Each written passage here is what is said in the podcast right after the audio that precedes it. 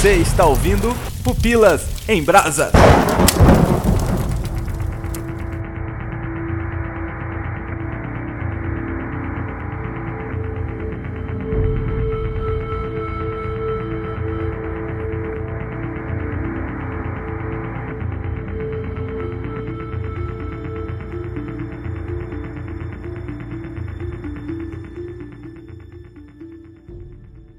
Aqui é o Léo Agrelos e Jack Bauer me ensinou uma coisa que vocês não estão esperando. Ele não me ensinou a bater nos outros, ele não me ensinou a correr muito, ele não me ensinou a olhar o relógio e ficar desesperado. Ele me ensinou o flamigerado Torrent. Meu Deus! Foi a é primeira verdade, série que cara. eu baixei. A primeiríssima. Lost me levou a 24 horas. Nessa época, eu confesso que eu, eu, eu tinha eu tinha briguinha. Eu falava, é, 24 horas É que é a melhor mesmo. série que tem no mundo. Esse Caraca, de Lost naquele aí. tempo já havia polarização. Já tinha polarização, cara. Foi muito depois só que eu me rendi a Lost. Aqui é Igor Reis e o meu primeiro toque do meu celular polifônico era o toque do CTU. Aquele. É esse mesmo. Fez igualzinho. Quem nunca? Meu nome é Diego Barreto e me dá os schematics. Chloe! Schematics! Schematics. Era, Que era assim, não, cal- calminho, surreal, era né, sempre cara? gritando já pra. Como é que pode uma Bagulho de vida ou morte. E você já viram a diferença do dublado pro, pro original? Ah, eu assistia dublado, Como é que cara, era no o começo. Não, As é, o primeiras três também. temporadas. Na E o- Globo. Ah, o sério? dublador era fanho, velho. Era assim, Chloe, é o Jack! Desse jeito. Sem zoeira, sem zoeira. Porque mudou, né? Eu não lembro se era o primeiro ou se era o segundo que era fanho, Não, mas cara. Tinha, teve um fanho. O, o cara que dublava o Jack Bauer não era o cara que dublou o Samuel Jackson? Eu não lembro, cara. Eu acho que era esse. É isso, porque mudou. Uma época foi dublado em São Paulo, aí quando mudou pro Rio, aí mudou o dublador, entendeu? Ou foi o contrário? Que tipo, mudou a galera toda. tá eu sei ligado? que mudou, é, mas nessa época que mudou eu já tava vendo no Torrent já, do- é, legendado já. É, eu também, mas eu, eu vi, eu falei assim, deixa eu ver na Globo aqui como é que tá, e aí eu vi. Eu tava na época da polarização de legendado versus dublado. Ah, você assiste dublado? Nossa, você não sabe ler ao mesmo tempo que vê a... Nossa, que perdedor. Eu tava assim até ontem. E aqui é Adriano Toledo e os acontecimentos a seguir acontecem entre 10 da noite e 11 da noite. Os eventos ocorrem em tempo real. É, massa. Apesar dessa dublagem péssima, me deu um arrepio aqui. Eu também, eu também. Eu sabia. Eu sabia. Memória afetiva, né? Começava com aquele Previously on 24, que foi a primeira vez que eu, que eu, que eu tive contato com essa frase que me acompanha até hoje. Eu senti gosto de banana com sucrilhos e leite em pó. Você- Pô, é verdade, cara. A gente assistia junto. Era o nosso coquetel. Era. Eita. Cara, tu- tudo errado, cara. À noite, depois de já ter jantado, a gente comendo banana com sucrilhos e leite em pó. Não, cara, mas nessa época a gente ficava dando F5 nesses fóruns ocultos aí, porque era mais difícil achar os torrent, né? Ficava dando F5, tu, tu, tu, tu, tu, tu, saiu, saiu, pronto. Caramba, baixava, demorava 4 horas depois. Aí a gente, por isso que a gente assistia de madrugada. A legenda era um caos, né? Mas eu tinha o Diego, o Diego ficava tradução simultânea. É. Não. Tô zoando, né? A gente esperava a legenda.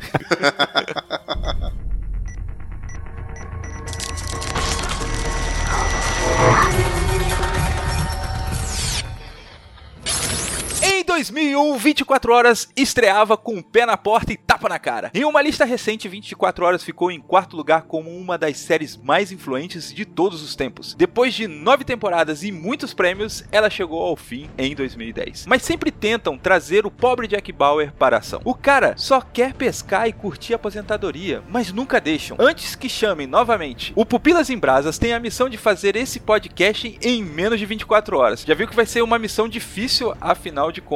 Essa foi uma das entradas mais longas que a gente fez. Se você não ouvir até o final, também vai tomar tapa na cara e choque nos mamilos.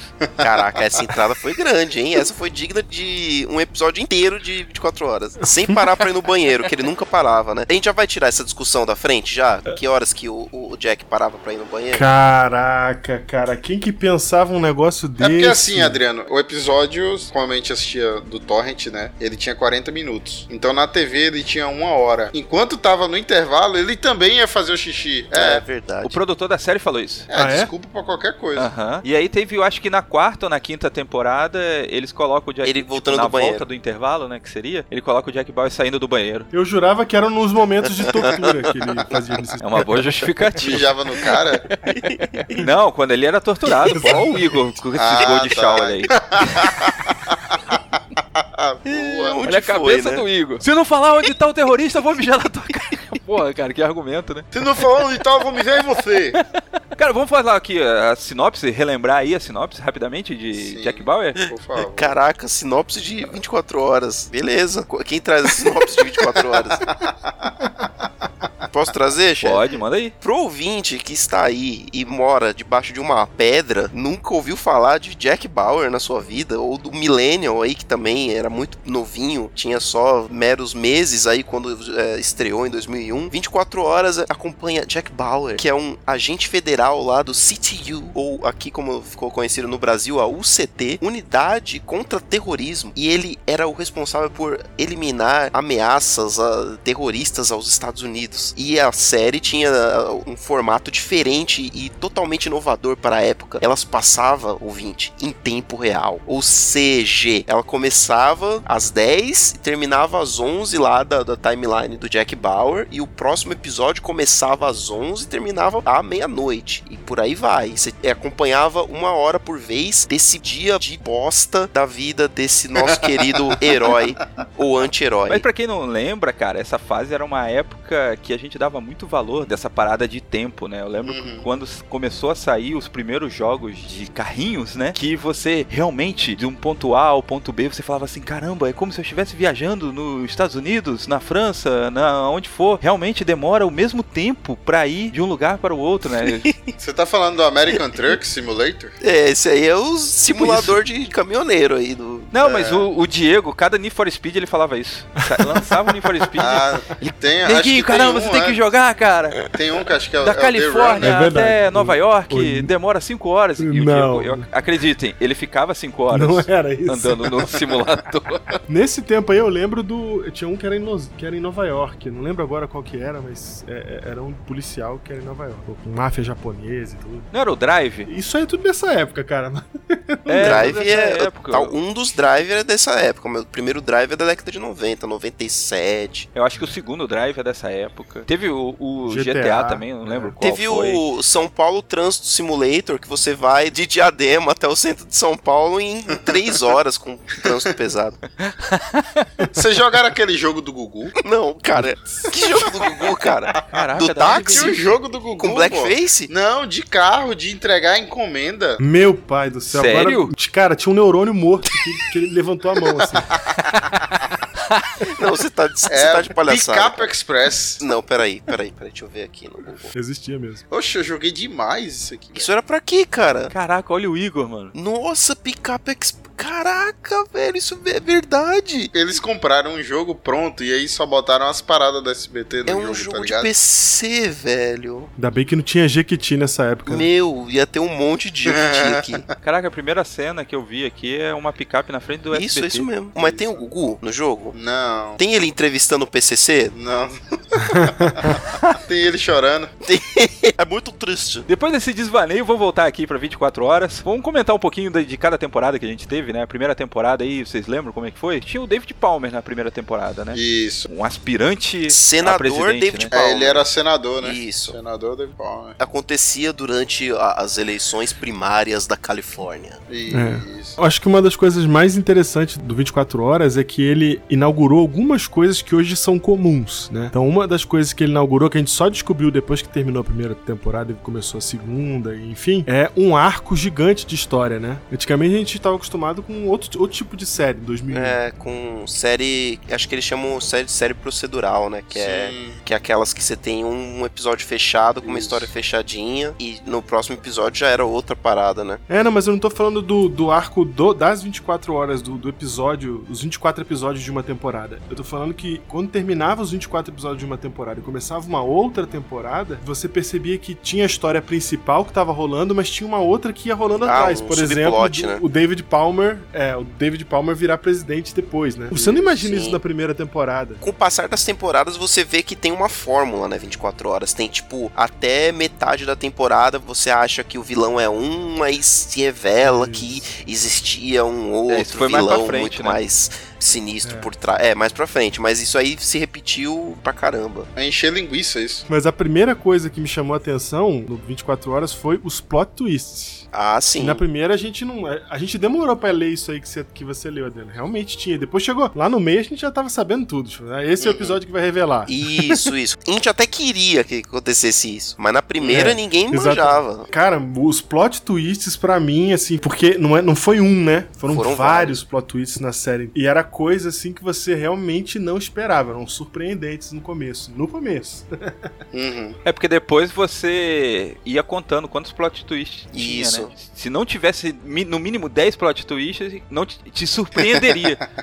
Primeira temporada do 24 Horas aí, ó, vamos aí fazer uma similaridade aí com um personagem que está aí, muito popular hoje em dia, quem? Coringa, que é um, um dia horrível na vida de Jack Bauer que transforma o personagem pra sempre. Isso é, muda a vida dele. Muda né? totalmente. Ele deixa de ser um, um caseiro, aquele cara de família, pra ser um. Porque na primeira temporada tem lá ele, a esposa dele, a filha adolescente dele, Hum. tudo mais. E ele era um agente federal só que era truculento e tal, era o melhor no que ele fazia, mas ele não era o Jack Bauer que a gente vai Sim. acompanhando no decorrer das próximas temporadas. Eu tinha a impressão que ele era mais violento no início, né? Mas quando a Mila começou a assistir, eu ia eu parava pra ver alguns episódios junto com ela, ele vai ficando mais sinistro no decorrer do tempo, né? Tem a, a, a época lá que ele é preso também, né? Que ele vai pra China e ele fica lá, um Sim. mó cara lá. Acho que é a quinta temporada. É, porque na segunda temporada tem um lance de ele tentar impedir uma bomba Na nuclear. né? segunda, isso. É, o personagem ele vai se desenvolvendo, né? Você percebe isso, claro, nitidamente. Tanto que na terceira temporada ele tá drogadão por causa das coisas que aconteceu nas duas primeiras. Não é porque ele tem que se infiltrar lá e ele se vicia em heroína, alguma coisa assim.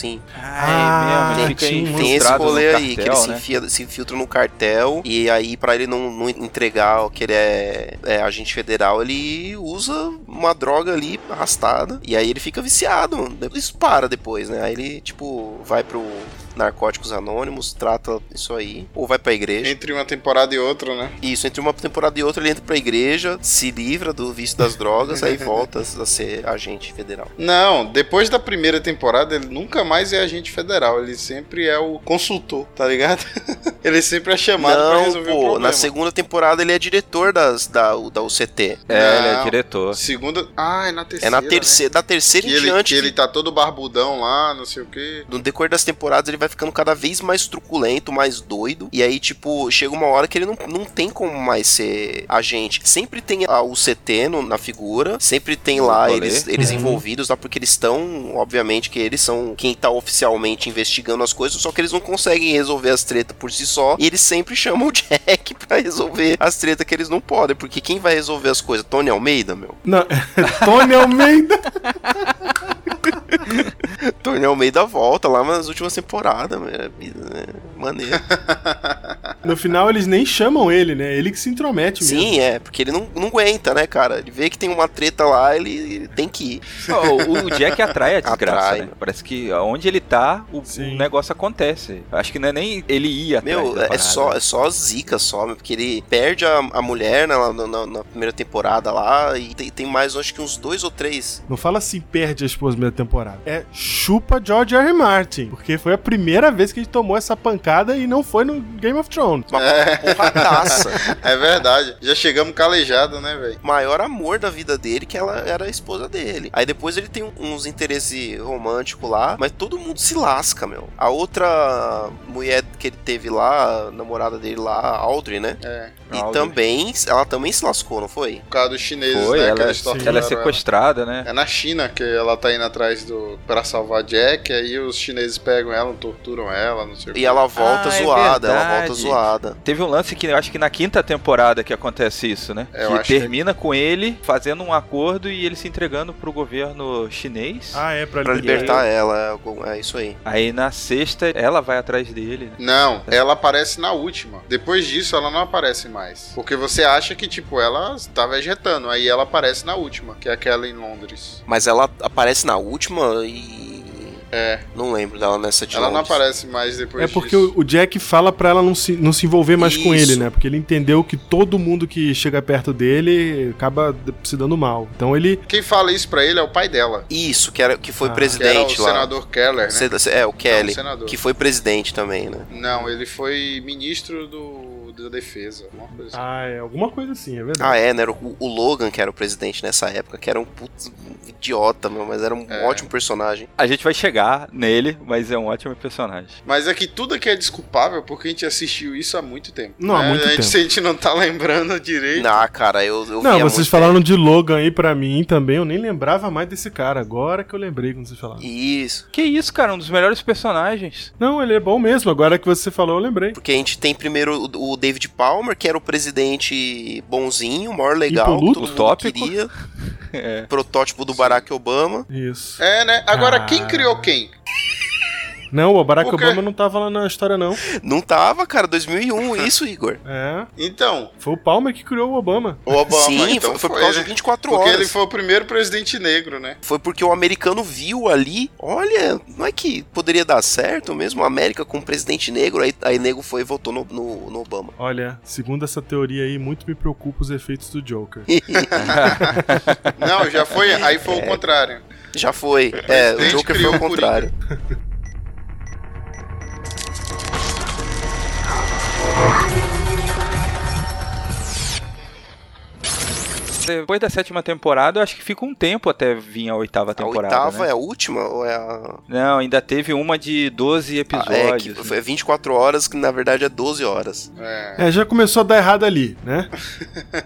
já começou a falhar, já podia ter parado, filme, mas né? a ganância humana. É, entre a sexta temporada e a sétima temporada teve um Teve filme. um filme lá pra TV lá também com o vilão africano. É, que, tipo Warlord. assim, ele é o prequel da sétima temporada. Eles são duas horas, né? Tipo, daquele mesmo jeito, duas horas antes da sétima temporada. Eu só assisti uma vez, que eu não consegui assistir mais, entendeu? Eu achei assim, bem mais ou menos. Eu me obriguei a assistir todos, mas eu sinto que a, a- assim, o auge foi até a sexta. A quinta e a sexta ali foi o auge, daí em diante foi aquele declínio, um declínio digno, digno, mas um declínio. Não, mas a oitava temporada é a hora que ele é mais Jack Bauer possível, velho. É, porque é a despedida. Ele tá arrebentando, estourando tudo, velho. A oitava é aquilo, vamos fazer o que a gente nunca pôde fazer. Não, a fórmula já foi gasta, mas ali é faca na caveira. Ali mo- morre quem nunca morreu. Ou quase morre, né? Quem nunca morreu. Ou não foi nessa que o, que o, o Logan quase morreu? O, o Logan morre, não morre? Não. Que- na, na verdade, quem morre é Quase um, um morre, cara lá né? que era diretor da UCT, acho que é na segunda temporada. Ah, mas aí, em todas as temporadas. É o Ryan Chapelle? não? Chapelle. Meu, Chapelle morre cara, depois. essa morte desse cara foi Oh, muito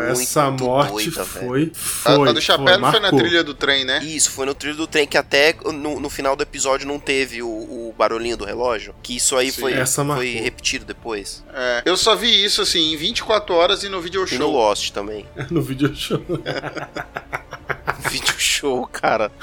Pô, na oitava temporada tem aquela cena que ele fica todo blindado e aí ele para ah, o, trânsito atirando com todo pra tudo que é lado pra pegar o Logan. Pô, cena sinistra. Sobe em cima do carro. É na oitava temporada que tem uma, tipo, uma galera meio Illuminati, que tem o pai do Jack Bauer, que era parte de uma, tipo, um- uma organização secreta. Cara, começa a dar errado a reunião de autores, né? Os caras estão na mesa lá e eles começam a inventar ideias. Ah, então, mas é que 24 Tá dando- Horas foi uma série que foi é, gravemente afetada pela a greve dos roteiristas, né? Vocês lembram disso? Foi. Sim. Sétima temporada, eu acho que teve Foi a problema, sétima? né? Durante a sexta, ó, devido à greve dos roteiristas, a sétima temporada foi adiada em um ano, Pra ligar no ano do intervalo, e aí teve o filme. Foi foi por causa da Aí, greve. Foi aí que devia ter parado. Os caras falaram, não vamos fazer direito esse negócio aqui. A oitava temporada é tão, tá tão tão no meu coração, cara. Não, ela é boa também, é, dá, não, legal, mas Uma temporada que derrapa é aquela que tem 12 episódios, né? Que é 12 horas. É a. Pois é, é a mas oitava, acho. eu gosto pra caramba dela, velho. É a, a nona, é a última. É aqui tem a mulher do, do Game of Thrones lá, a mãe Stark. Isso. a gente, essa daí eu não vi, não me dá spoiler. É sério? Você não viu até hoje, cara. Mas, mas ela, ela é recente, né? Dois anos Tem atrás. a aquela namorada do Dexter, é a menina do, do The Handmaid's Tale, a patroa lá, eu esqueci o nome Sim, dela. sim, sim, ela tá em uma das temporadas. A. a... É nessa última, é na, no Living Order D. Ela é a, a agente Isso, ela é a, a o- parzinho dele, isso. É nessa última. Eu vi sim, vi sim. A gente não precisa falar a outra que teve do 24 horas sem o Jack Bauer, né? Não, essa aí, passar, né? vamos passar reto. Eu assisti um episódio, achei uma merda, tá ligado? Uma porcaria. Que anátema é essa? É sério? Que absurdo é, tipo- esse? É 24 horas, como é o nome que, que é agora? Tipo, Legacy, legado. É isso. coisa assim. É, Legacy, isso mesmo. Que lixo. Não, tipo não, gente, Jason, para. Tipo Jason Bourne com o Gavião Arqueiro. E No Showbiz, eu acho que tinha que ter um, criar um- uma nova função. Tem que criar um cara que o trabalho dele é um só. Quando acontecer umas produções dessas, entrar na casa do produtor, dar três tapas na cara dele e falar: para com essa palhaçada. Alguém tem que isso, parar cara. Isso, cara. E Isso já tem, cara, se chama fã. Nem sempre, Boa. nem sempre dá certo. É, na maioria das vezes eles se jogam no meio do supermercado e só ficam gritando e balançando as pernas. Agora sim, eu tenho uma crítica a fazer, que eu comprei o box de 24 horas com as oito temporadas e aí depois eles criaram a nona, tá ligado? Não cabia na caixa o outro DVD. Aí agora eu tenho uma caixa do box e tenho uma caixa separada da nona temporada. Você podia ter ficado sem comprar também a última temporada. Então, é, não, mas eu É. comprei, eu falei, eu tenho que ter tudo, né? O cara pagando a aposentadoria do, do Keith Sutton. Keith, você me deu tanta alegria. Toma aqui esse DVD. Eu paguei barato, assim, eu acho. É porque hoje DVD é tudo é nada, né? Mas eu paguei 200 conto, velho. Tem mais de 20 DVDs, tá ligado? Cada temporada são quatro. Imagina. Saudão das americanas. né? Foi americana. Foi submarino, na verdade. Deixa eu fazer uma pergunta aqui pra vocês aqui. Qual é o personagem mais chato de 24 horas? Kim Bauer ou Audrey? Ah, Kim, cara. Não, acho que. A Audrey é Kim muito Bauer, chata, pelo amor de velho. Deus, cara. Kim Bauer tinha hora que você falava assim: não, cara, não. Morre mesmo. Por que que não levam? A, a Kim podia ter morrido com aquela onça lá, com aquela pantera. Ninguém ia sentir falta, né? É no estorvo. Na segunda temporada, um negócio chato pra caramba, uma subtrama horrível. E aí ela É, vai. E na verdade, ela contracena com o animal, né? Eu acho que é uma lince, sei lá que de acho que é. É, deve ser. É um felino. E aí, cara, o felino ataca ela mesmo na vida real. Caraca. Caraca, nem ele gostava dela. Para a alegria dos fãs, recuperou a tempo e terminou de gravar as últimas cenas. Mas eu acho assim que ela fez um bom papel de filho de hoje em dia, né? É, né? Sim. Estorvo. Ela foi influência, né? Ela vira gente também. É, ah, não, aí é zoeira, aí Não, é, ali- ali- é bagunça. Ali foi vacilo, ali total, cara. Ali- Por quê? O pior é que ela termina com o cara só porque o cara não tem mais mão, velho. Pois é, mano. O, ca- o cara perdeu a mão pra, pra salvar todo mundo, né, meu? O Chase. Chase, que bosta de personagem, cara. É, ele era o sidekick Nossa. dele nessa temporada. Tentaram emplacar alguns sidekicks e não deu certo. Não tem né? ninguém mais canasta do que o Tony Almeida, cara. É, não O Tony Almeida, cara. Putz, grilo, cara. Isso aí, aí é outro plot twist, né? Que morre e volta. Morre e volta. Acho que ele mais. morreu e voltou duas vezes. Sei lá quantas. Não, uma vez. Não foi só acho uma que ele vez. volta umas duas vezes. Agora, O Tony Almeida é aquele cara que reclamou de trabalhar com Jack Bauer? Deixa eu ver aqui. O cara que falou que não que trabalha com foi. Jack Bauer nunca mais na vida com dele. Kiefer Sutherland? Ah, não, não é. Não, não, não é o Tony Almeida, não. É um outro. Dá pra acreditar, né? Porque o cara era dono da parada, né? Uhum. Ele é tipo Didi, pô. Era tipo Didi. Ele- E vocês sabem que o, o que o Kiefer Sutherland tá fazendo hoje em dia, né? Tá fazendo aquele Designate Survivor. Além do Designated Survivor, ele tem uma banda de country e tem um canal no YouTube em que ele cozinha. Ou seja? Ah, ouvinte, brincando. se você quiser, Partindo agora seguir ele. cara, vai lá, meu, ele ah, ensina a fazer lá um steak, lá um bifão, cara, digno de Jack Bauer, cara. A maravilhosa cozinha de Jack. Então, Boa! Olha aí. eu acho que ele só não pôs o nome porque já tinha, né? Pois é. E quando ele vai pedir a receita, ele liga Chloe, Schematics! Falando nisso, né? Precisamos falar sobre Chloe. Vamos falar sobre Chloe. A Chloe Falemos não tava nas primeiras temporadas, meu. Agora que eu tô vendo isso aqui. A Chloe é o seguinte, né, cara? É, é a segunda que mais participou aí. Isso. E ela tem sofre de síndrome de Estocolmo. Sim, terrível a síndrome de Estocolmo dela com o Jack. Porque não tem outra explicação pra ela continuar com o Jack durante todo esse tempo. Não, co- continuar verdade. com o Ah, Jack e pô, ela- continuar ela sendo, gostava sendo dele, parceira, né, dele, né? Porque Sendo brother, nunca mano. tiveram nada. Fazendo as coisas. Você sabe quando você tá assistindo alguma coisa e você fala assim, puxa, queria tanto ser amigo desse personagem e tal. Com o Jack não dá vontade. Não, não dá. Não dá. Não porque dá. você sabe que ele vai te botar em uma. tá numa furada, tu vai sair sem mão, tu vai ser torturado por chinês. Ou vai cheirar vírus, ou vai entrar no lugar radioativo. É, É. sempre essas paradas assim.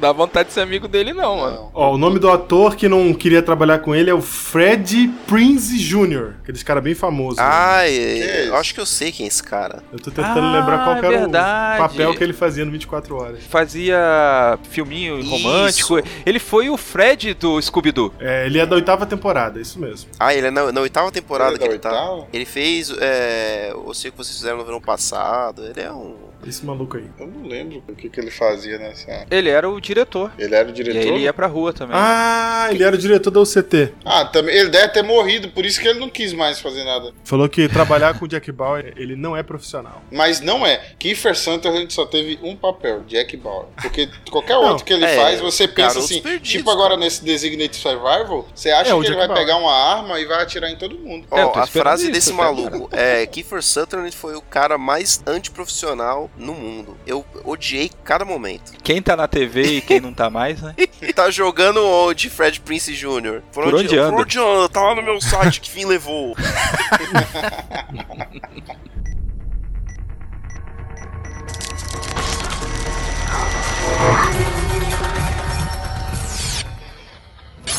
Agora a gente falou um pouquinho sobre David Palmer e o Logan, né? Charles Logan. A gente podia comentar um pouquinho mais sobre eles, né, cara? Que você tem um personagem muito honrado e depois você vem a escória mesmo, né? Que é o Logan, né? Que é um Isso. personagem totalmente covarde, personagem que ele tá atrás dos próprios interesses. Pô, achei muito maneiro isso, né? Eu acho que é o exemplo de alguns presidentes aí. É, trouxe uma, uma ambientação de realidade pro negócio, né? Porque o Hum. Palmer, ele soava Unreal, né? É, o É. Paladino, né? O É. Logan. David Palmer é muito O Paladino. Logan, ele era vice-presidente do Palmer? Não, né? Não, Não, ele foi era vice-presidente de um maluco. É, de outro cara. A- Aí matam o presidente e ele tem que, tem que assumir, ele fica todo cagão. Não, matam o presidente, matam o Palmer, né? Não, pô. Não, o Palmer, É o- ele, ele tá fazendo outra parada, tá fazendo outro rolê e ele morre no início da terceira temporada, que é um Não, choque, né? Não, não, Léo. É, é quinta ou é Na sexta? quinta. É aquela que traz o Jack Bauer da, da É o na quinta. Mas eu sei que ele morre no primeiro episódio, um negócio É. assim, né? Toma um tiro de. Isso, ele sniper. tomou um tiro de sniper, isso. Aí o R.R. Martin aí, ó. Da onde que ele tirou as suas referências? Isso do Palmer morre no primeiro episódio da quinta temporada, acho. Ó, ó o Ned Stark. Foi o Ned Stark, cara. Caraca, foi, foi- véi, eu, foi eu me chocante. desesperei muito Foi, foi. quando ele morreu. Eu me desesperei mais quando o David Palmer morreu do que quando o Ned Stark morreu. Putz, muito Eu tava mais, meu. né? Ele é nosso amigo há quatro E temporadas. ele era, e ele era Isso, o velho, símbolo de tudo que era justo. Ele era o presidente americano modelo, símbolo. E que segurava o Jack Bauer das Sim. loucuras dele também. Jack Bauer respeitava ele pra caramba. Que nunca mais aconteceu isso. O Logan, dane-se, o Logan. E, tipo, não teve ninguém. Até no final, lá nas últimas temporadas, teve a presidente mulher, né? Alison Taylor. Isso, a Michelle Obama. Ô, Essa não colou, né, gente? Essa aí não foi. não foi. Mas a vida me ensinou que o David Palmer, ele morreu pra virar herói, porque se ele vivesse tempo suficiente, ele viraria vilão. 24 quê? horas era isso. É, pode Não, ser. realmente. A vida eu acho que é isso. A vida era isso, né? Depois a gente tem o Logan, né? Que o Logan era um presidente corrupto, né? Ele era todo cheio de, de problema tal. Ele era um puta co- covarde. Uhum. Ele chegava a ser até cômico, né? Ele era muito medroso, tava sempre fugindo. Mas era maneiro porque ele tra- trazia uma nova tensão, né? Porque tinha, ele tinha os seus próprios interesses. Então o Jack tinha que resolver o, o interesse nacional e o interesse do presidente, né? Uhum. Então era mais uma corda puxando o Jack né, pra um lado. Mais uma coisa pra se preocupar. Na verdade, o Logan, ele atrapalhava, né? Porque, tipo, Isso. ele foi ele que tava envolvido na morte do David Palmer. E a gente entra num, em um conflito que ele tinha muito, né? A gente pode é, comentar aí uma das características do Jack Bauer, que era justamente o patriotismo. E quando confrontado, ele ficava nessa sinuca de bico. E a série explora isso em algumas temporadas muito bem, né? Que Não, a série vive de Impossible Vive Situations. Sim, eu acho que foi 24 Impossible horas que, que Situation. inventou o conceito de Impossible Situation. Foi. Ah. Exatamente, porque acabava o episódio você falava assim, ó, Acabou. acabou. Não tem acabou, outra. Não tem mais É. o que fazer. Não tem roteirista na Terra que vai resolver isso agora. era isso mesmo. Dormir Pô, mas assim. era muito legal a Impossible Situation do, do patriotismo dele em relação ao Logan, né, cara? Sirva o país, sirva o meu presidente, meu presidente é corrupto. Pô, era muito bacana. Interessante a gente notar também como foi evoluindo as ameaças, né? Porque quantos e Uhum. quais foram os tipos de, de ameaça que a gente teve em 24 horas? Teve asiáticos, né? Tipo chineses, aí teve mexica mexicanos. mexicano, que era cartel, né? O negócio. Mas a maioria era tudo Oriente Médio também, né? Não, não teve muito russo. É, Era 2001, né, gente? 2000, 2001, é, não tinha como fugir disso. aham. É. Como falou que teve essa do, do pai dele, aí era os Estados Unidos mesmo, né? Que tinha o pai dele e tinha outro cara, que eu esqueci o nome do cara. Até hoje eu fiquei um tempão tentando lembrar. Tipo, era amigo do pai dele, e aí foi um cara que treinou ele, foi um negócio desse, assim. Ele sequestrou a Audrey e castigou ela, tá ligado? Tipo, maltratou tinha ela e ele mata ele no final. Agora eu esqueci o nome desse cara, velho. É, acho que, pelo que eu tô vendo aqui, acho que isso aí foi na sétima temporada que aconteceu essa, essa, essa,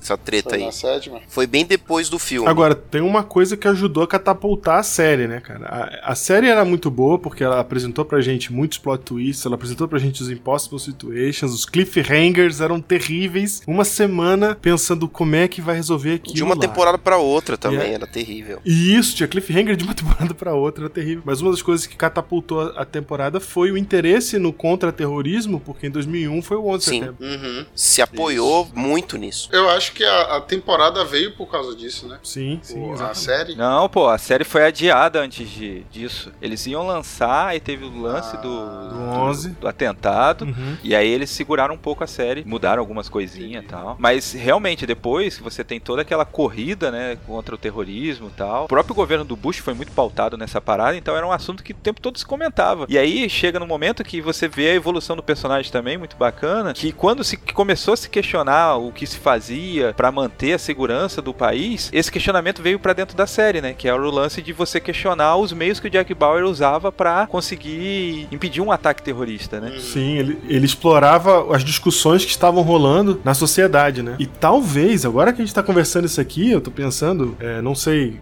o quanto isso pode ser real, mas, cara, o 11 de setembro ele trouxe o assunto do terrorismo, do- é, ele trouxe isso pro mundo, né? O mundo inteiro, mesmo a gente não sendo americano, a gente estava interessado nesse tema, a gente estava conversando sobre esse tema. Então, é, essa série, eu acho que foi uma série que teve sucesso mundial, porque ela encontrou o mundo se interessando por esse assunto. Não era uma coisa local, né? Porque o interesse do brasileiro sempre foi diferente do interesse do asiático, sempre foi diferente do interesse dos outros lugares do mundo e do italiano e tal. Mas naquele momento ali histórico, todo mundo tinha interesse nesse assunto. Pode-se dizer que ela praticamente pautou a discussão na época, né? E infelizmente 24 horas ela é uma série que ela depende do tempo dela, né? Então é, se você assistir Datada. hoje, tem muita coisa que Vocês acham que ela serviu meio que de propaganda até pra essa causa? No caso, você tem ali um incidente internacional terrível, despertou um sentimento mais intenso no- nos americanos de combater o que fez esse mal absurdo terror, contra né? eles. E aí você tem um presidente que, que se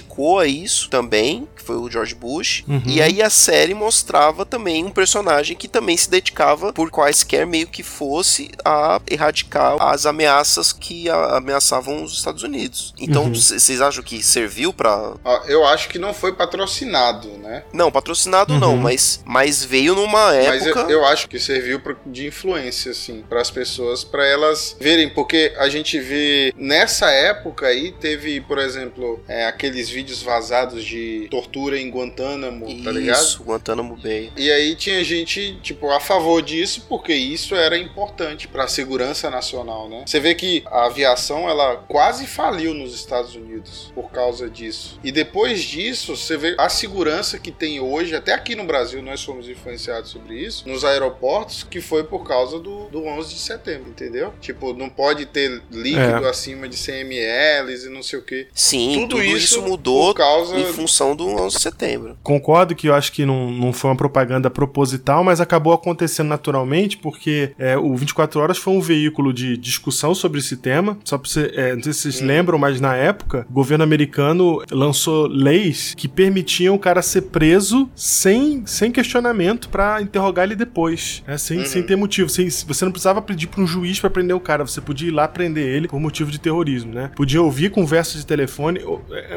Muita coisa é, mudou nos Estados Unidos por causa disso, e então tinha muita discussão acontecendo. E aí o 24 Horas ajudou a mexer nessa discussão, o 24 Horas ajudou a justificar ações do governo americano, sim, e ajudou também os, os americanos, é, não só os americanos, porque a gente tava aí no Brasil, mas a gente também tava doido que o terrorismo é, recebesse um, um contragolpe, né? Ajudou as pessoas a sentirem a catarse, né? A, a pôr pra fora a vontade de, de dar uns tiros nos terroristas. Foi isso que o Jack propôs pra gente. Mas a evolução da série faz você questionar isso daí também, né? Porque Sim, uhum. teve todo o lance de xenofobia que surgiu no país por causa dos atentados Uhum. e você tem isso dentro da série, né? Que Isso. Você vê, tem um momento que o Jack Bauer ele interroga uma pessoa que ela entrega uma informação e você vê claramente que ele interroga porque a etnia dele faz com que o, o Jack vire os olhos pra ele e o cara dá até uma informação falsa, né? E é isso você traz um questionamento, né? Que era um questionamento que muitas pessoas, próprio Guantánamo, como foi comentado, acabavam dizendo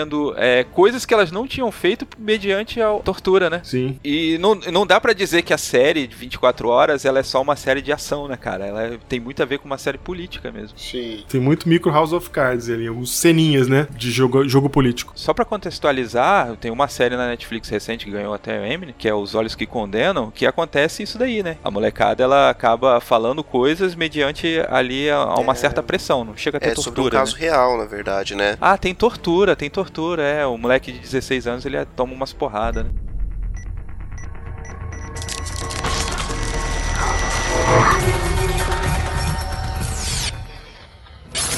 E aí a série ela vem trazendo esse impasse moral mais pra frente, né? De você fazer uma escolha trágica, né? Entre tomar uma decisão pra salvar alguma coisa. É o lance dos fins justificam os meios, né? Ela faz a gente questionar se é possível fazer a melhor escolha mediante ao pior cenário. Então, e o legal é isso, é que ela começa mostrando é, situações, impossible situations, que você tem que resolver, que elas são resolvidas ali no curto prazo de uma maneira, mas o arco da série inteira vai mostrando as consequências disso, né? O que que ele vai virando, o que que vai acontecendo. Você começa a ver que aquele caminho que no primeira, na primeira temporada parece ser o óbvio, que é o caminho da violência e tal, não sei o quê, depois ele começa a ficar é, é, problemático, né? Tanto que tem na temporada do FBI, eu acho que é a sexta, né? Um momento em que ele tira a camisa e aí a, aquela mulher lá que tem, que tem relação com ele lá, ela vê, tipo, as cicatrizes dele, né? Tipo, as cicatrizes de todas as temporadas de uma pessoa que foi torturado. Teve um- um- uma, uma temporada que o cara matava ele, ressuscitava ele, tá ligado? E esse era o Sim. tipo Ah, é de tortura.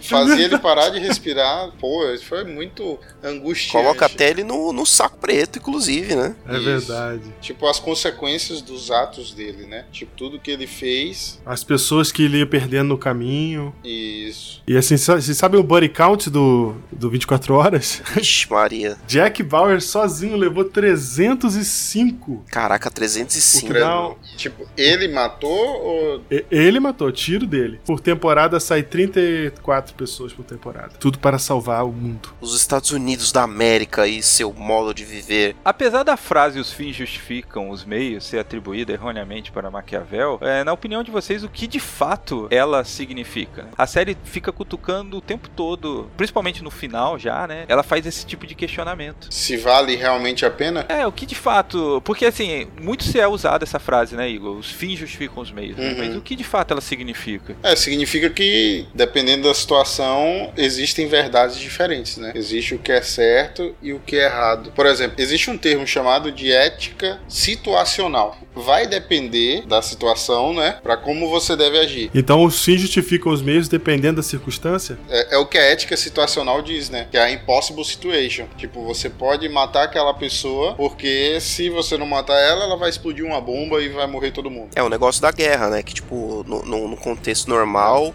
Isso. durante tempos de paz, você matar uma, uma pessoa é algo, é um, algum crime, é algo ruim, mas na guerra meio que tá liberado, né? Tipo, você tá lá pra matar outras pessoas mesmo. Ou até, se for dizer, a legítima defesa, né? A pessoa, ela tá matando uma pessoa, mas pra, é, em razão da sua própria vida. Então ela tá cometendo um crime, mas o que importa em primeiro lugar é a sua própria vida. Por isso que ela não vai presa, né? Tipo, ela responde por isso, civilmente, né? Penalmente.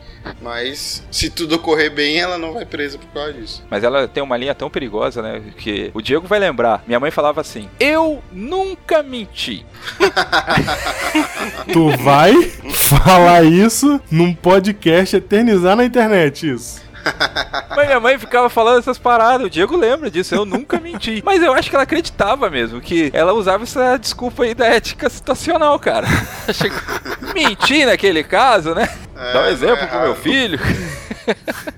Deixa eu dar um exemplo de mentira de ética situacional. É a- quando os espias foram pra Jericó, a mulher chamada Raab, ela escondeu eles e aí ela mentiu dizendo que eles tinham fugido, né? Tipo que eles não estavam mais lá. Só que ela havia escondido eles. Se ela tivesse entregado os caras e não tivesse mentido, o que, que teria acontecido? Não ia ter Israel conquistando a cidade de Jericó. Então tá É. beleza, tá liberado. É, então, tá liberado mentir? Ah, mas, é, mas ela não conta situação. porque ela já era uma tava. prostituta, né, meu? Caraca. Você tá dizendo que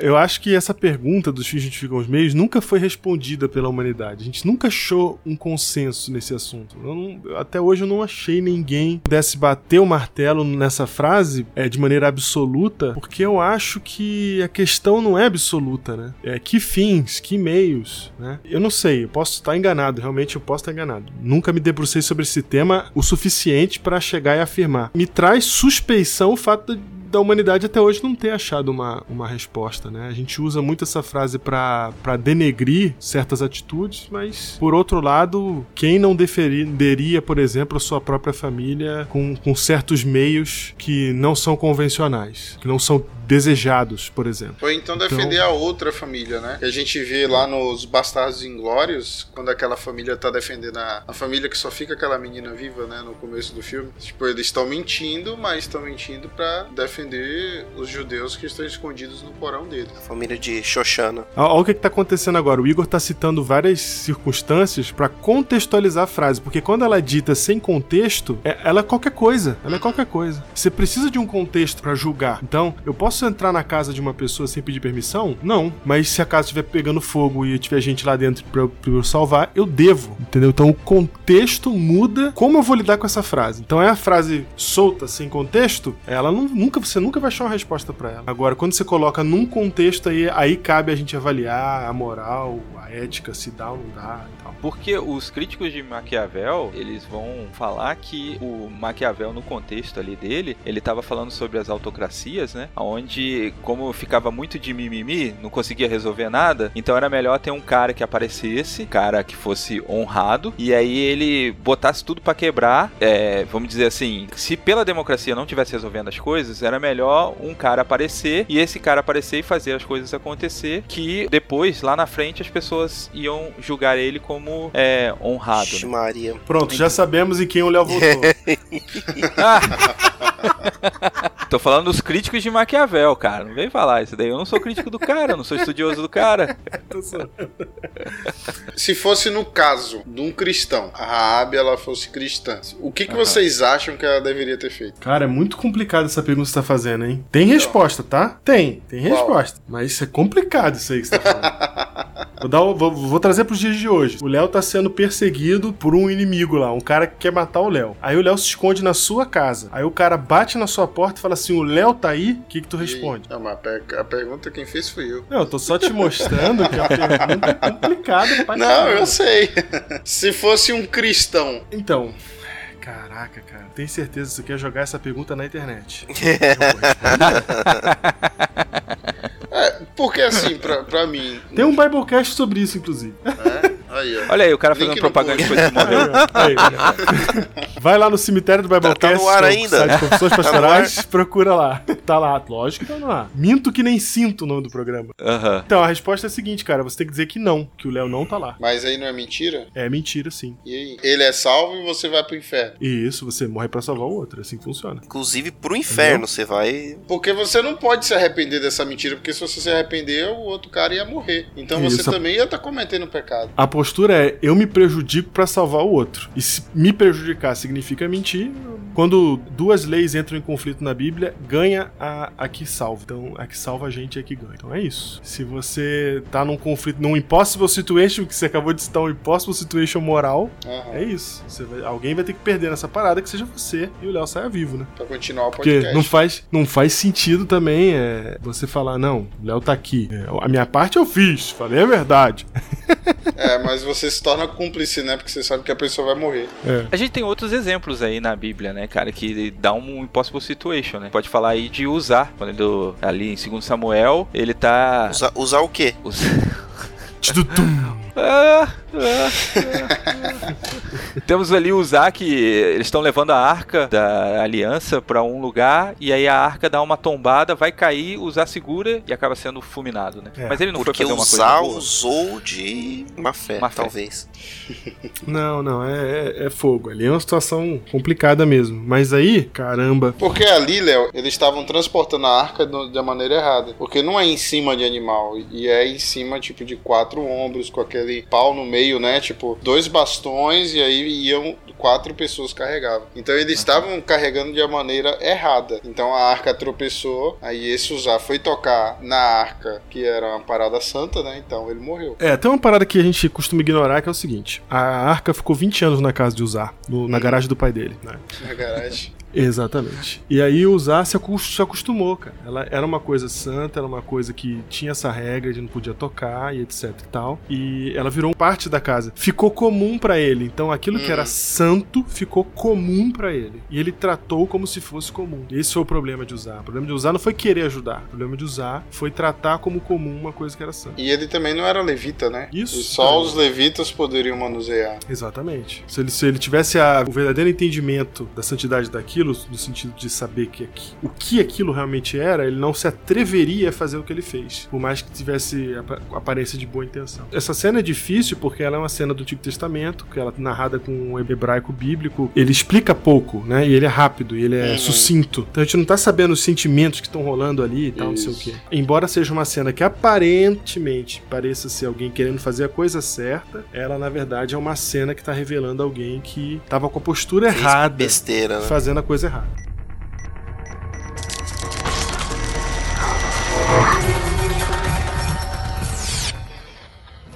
Voltar um pouquinho na história e falar sobre Arão fazendo bezerro de ouro pra não defragar uma guerra civil. Pra acalmar o povo, né? Fez também, né? Porque ali o povo achou que Moisés havia morrido, né? Se eu não me engano, ele tava 40 dias lá em cima, lá no morro. Se ele levou comida, ele não levou tanta comida, né? Principalmente naquela época, eu acho que Moisés foi a primeira pessoa a fazer esse jejum de vários dias, no caso de 40 dias. Que depois a gente vê no caso de Jesus, se eu não me engano, Davi também. Mas eles acharam que ele tinha morrido. Ah, subiu lá, viu a glória de Deus, morreu. Então, agora a gente quer o nosso Deus, né? A personificação. Tem gente que diz que o bezerro de ouro era um simbolismo até do próprio Deus, né? Mas Exato. O Moisés não só não levou comida, ele entrou num monte fumegante, um velhinho de Fumegante. 80 anos, entrou num monte fumegante que saía trovão, raio, fogo, bomba, e aí ninguém podia chegar perto da montanha. O velhinho entrou lá e ficou lá 40 dias. Então, cara, imagina só, os caras acordam de manhã, olha, cadê Moisés? Não tá. Aí passa duas semanas, cadê Moisés? Não tá. E o negócio bombando lá, puf, trovão, raio, fogo, não sei o quê. Aí os caras falam, não, Moisés já era, aquele velhinho não volta mais não. E Você falou aí que tem alguns que creem, eu, eu sou um desses que crê que o bezerro de ouro é, é na verdade uma, uma tentativa de trazer, é, de fazer um culto ao Deus, né? É que na cultura da época, o bezerro é onde o Deus se senta, né? Onde o rei se senta. né? E era, um- era uma espécie de trono que estavam fazendo pra ele. Tanto é que Jesus, quando ele entra na entrada triunfal, ele é reconhecido como rei rei, clamado como rei, porque ele entra num animal novo. Não precisava ser Entendi. bezerro só. Podia ser um animal novo. Então, um jumentinho novo. Jesus fala, inclusive, ele dá essa ca- especificação. Não é qualquer jumento, você pega um novo. Que ele queria entrar de limusine de rei mesmo na, em Jerusalém. Uhum. Então, Arão fez o certo pelos motivos errados ou ele fez o errado pelos motivos certos? Ele fez. Caraca, deu um. Impossible situation. em- embrulhada tostines em mim aqui. Ele fez a coisa errada pelo motivo certo. Será que foi isso? É. Aparentemente pode ter sido, né? E agora é Pedro. Pedro cortando a orelha lá do soldado pra proteger Jesus. Ah, Pedro foi Jack Bauer nessa hora, hein? Quando- Jack Bauer total. Poucos momentos da vida de Pedro que ele foi Jack Bauer. Três momentos que ele foi, que ele foi quando Jesus falou assim: "Não, eu vou ser preso e pra onde eu vou vocês não podem ir". Aí Pedro falou: "Eu vou contigo até a morte". Tá bom, Pedro, vai sim. Mas aí, ó, esse exemplo do Pedro é um bom exemplo pra gente confrontar com o exemplo que você deu, da qual eu tô fugindo dos bandidos, e aí eu entro na casa do Igor e o Igor, pra me proteger, ele faz. a- e- ele mente. Nesse caso aí, Pedro, ele cortou a orelha do soldado pra proteger Jesus. Jesus. Mas né? por que ele foi repreendido? Porque o método do reino não é a violência. Se o método do reino fosse a violência, hoje não seríamos uma igreja, seríamos um exército. Mas o método do Mas já reino fomos. Não vamos entrar nessa seara, não. Sim, sim, cristãos já foram. Mas é, esse não é o método do reino. Inclusive, se você lê o texto de João, antes daquela cena acontecer ali, Jesus fez um discurso sobre se preparar pra perseguição. E aí ele faz um discurso que ele fala pros caras se preparar pra perseguição. E aí ele usa um termo meio de guerra. Tá em João essa história, lá na cena da Santa Ceia. Isso, João a 13, cena né? da Santa Ceia acaba assim. Jesus faz um discurso de vai vir perseguição aí, se preparem. Aí Pedro se levanta, pega, pega a espada e fala assim: Jesus, estamos prontos, as espadas estão aqui. Aí Jesus fica chateado. Fala: chega, chega disso aqui, vambora. É assim que termina a cena da Santa Ceia. Jesus chateado porque o cara não entendeu. Enquanto Jesus falava de uma coisa, o cara tava entendendo outra, né? E ele puxou a espada, a cena termina com ele puxando a espada e fala: tamo pronto, tamo, tamo com as armas aqui. E Jesus fala: vambora, cara, vambora que vocês não estão entendendo nada. E aí, na cena seguinte, né, que é quando Jesus é preso, exatamente o que Pedro faz, entende? Então você pode até achar, assim, que Pedro entendeu o discurso errado de Jesus e levou até as últimas consequências. Então, eu posso dizer que Judas também, né? Porque existe uma vertente teológica aí que defende o lance de que, tipo, pô, Judas entregou Jesus para que ele realmente botasse pra fora ali o poder dele e, e o reino fosse aqui na terra, né? Isso, vou dar um empurrãozinho pra ele, pra ver se vai. Então, tanto Judas quanto Pedro tava tudo no mesmo barco. Tudo mesmo branco. Os dois, os dois são traidores. Os dois são. Inclusive, o próprio Cristo fala isso antes também, na mesma cena de Santa Ceia. Ele fala dos dois traidores. Judas é um, Pedro é outro. Só que a diferença só é que Pedro, no final, volta pra Cristo, né? É, e Judas, ele não faz esse caminho, né? Era um cara mais que dependia de si mesmo, né? E aí esses caras ficam perdidos e sozinhos. Não há quem possa socorrer. Depois desses exemplos, a gente voltando pra história do Jack Bauer, através dessa ótica, a gente consegue justificar as atitudes erradas do Jack em relação ao que ele fez durante a série. Então, eu não acho que todas as coisas que o Jack fez na série são justificáveis. Eu acho que algumas são, outras não são, entende? Dado o seu devido contexto. Agora, se a gente for trazer pro mundo cristão, pro nosso reino, aí a série não traz muita luz pra gente, né? Porque ela tá lidando com a problemática do mundo de um jeito que Cristo não nos chamou pra lidar. Exatamente a cena do final da Santa Ceia. Então você tem Jack Bauer falando: "Estão aqui as espadas, estamos prontos". E você tem a cena é, como deveria terminar, né? Que é: "Senhor, nós vamos contigo pra onde o senhor tá indo e tamo junto e vamos entregar nossa vida também", entendeu? Então, assim, o contexto de Jack Bauer não traz luz pra gente, mas a gente precisa saber que dentro do reino de Deus, o método do reino para lidar com as coisas da vida, com as dificuldades da vida, com o terrorismo, com tudo que há, é um outro método, né? Que não é pelo caminho do método humano. E eu acho muito interessante que o caminho do método humano, que é o caminho do mérito, é o caminho do Jack Bauer. E a gente vê que no final da história o cara acaba cheio de cicatrizes, sozinho, sem ninguém, perdeu pessoas no caminho, né? As consequências da vida no mérito são consequências é, no final. Não acho que o final da história do Jack Bauer é um- é um final bom. Pra gente encerrar aqui, eu acho que uma coisa que me chamou bastante atenção no que você disse, Diego, foi a questão de quando duas leis dentro da Bíblia entram em conflito, a prioridade é sempre pela salvação do outro, né? Sim. Então é muito interessante a gente tentar pautar as nossas escolhas morais mediante a isso, né? Bem colocado, porque as escolhas do Jack, embora sejam escolhas é, patrióticas, ou seja, ele não estava escolhendo pra si mesmo, né? Tava escolhendo pros outros. E nisso tem uma entrega assim no Jack, né? Porque ele se entrega nesse Um processo. altruísmo, né? É, tem uma entrega assim. Essa deve ser a no- nossa vida, né? Uma vida de entrega pelo outro. E quando a gente estiver usando essa lógica, usando o método de Cristo, que o método de Cristo não é o nosso método, então a gente junta os dois, né? A lógica de viver pelo outro e não pelo meu próprio interesse, usando que método? Usando o método de Cristo. E aí eu acho que essa é a combinação perfeita pro cristão. né?